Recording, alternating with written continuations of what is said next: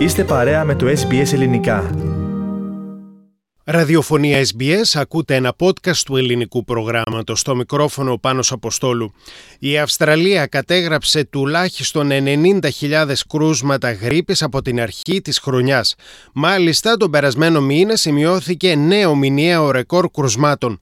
Την ίδια ώρα οι ελλείψεις προσωπικού στα νοσοκομεία αλλά και φαρμάκων συνθέτουν μια ιδιαίτερα ανησυχητική κατάσταση στο Εθνικό Σύστημα Υγείας της χώρας. Σύμφωνα με τα στοιχεία του Ομοσπονδιακού Υπουργείου Υγείας, τα επιβεβαιωμένα κρούσματα είναι 90.000, ενώ 700 άτομα έχουν εισαχθεί σε νοσοκομεία από τις αρχές Απριλίου μέχρι τις αρχές Ιουνίου.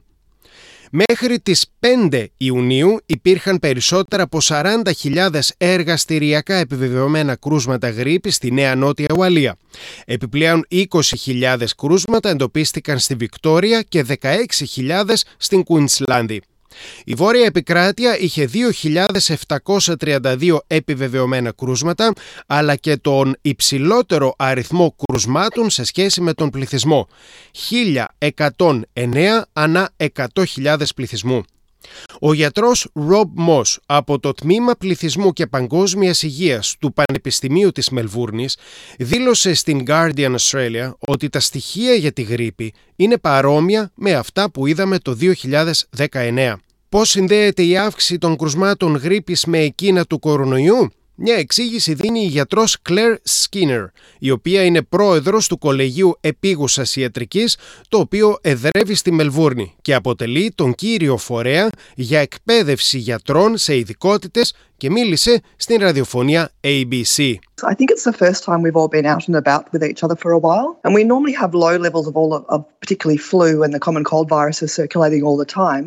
And many of us haven't come across these viruses for a couple of years, so it's the first time for a while, so our immune systems are reacting a bit more. I think we're still seeing COVID. So I think what's happening a little bit is people are doing a COVID test and going, phew, it's not COVID, but they're not realizing they should probably still stay home and be careful with that virus because it might spread to other people.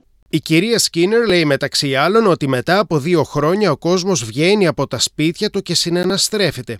Υπάρχουν και εκείνοι, λέει, οι οποίοι νιώθουν αδιαθεσία, κάνουν την εξέταση για τον κορονοϊό, βγαίνει αρνητική και συνεχίζουν κανονικά τις κοινωνικές τους επαφές και δραστηριότητες χωρίς να γνωρίζουν ότι ενδεχομένως να φέρουν τον ιό της γρήπης. If you've got cold and flu type symptoms, even if you have a negative RAT test, you still need to be cautious. So, very much it still could be COVID, and unfortunately, it still could be the flu, it could be RSV, or it could be the common cold. Η επικεφαλής του τμήματος επιδημιολογίας στο Πανεπιστήμιο Deakin, καθηγήτρια Catherine Bennett, είπε στην Daily Mail Australia ότι μετά από δύο χρονιές με πολύ χαμηλό αριθμό κρουσμάτων γρήπης, ο πληθυσμός της Αυστραλίας δεν έχει αναπτύξει την συνηθισμένη ανοσία στον ιό.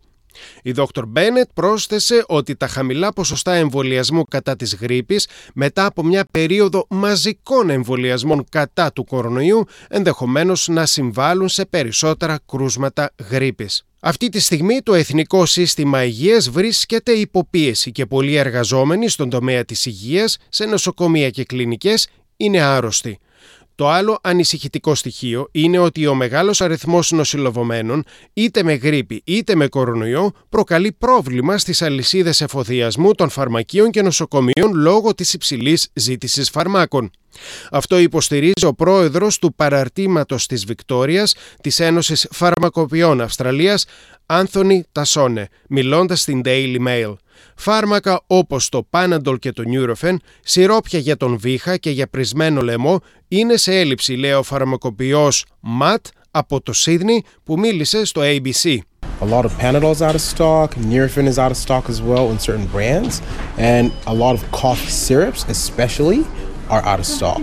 And I forgot to mention sore throat gargles are out of stock. We're trying to get in things from different suppliers. Usually we just use one main supplier, but because of shortages, we're having to use like four different suppliers to get in like maybe two boxes here, two boxes there, whereas before it was just like 10 boxes from one person. Και για ό,τι έχει σημασία, σήμερα, 5η 23 Ιουνίου, στην Αυστραλία ανακοινώθηκαν περισσότερα από 32.000 κρούσματα κορονοϊού και 52 θάνατοι. Θέλετε να ακούσετε περισσότερες ιστορίες σαν και αυτήν; Ακούστε στο Apple Podcast, στο Google Podcast, στο Spotify ή οπουδήποτε ακούτε podcast.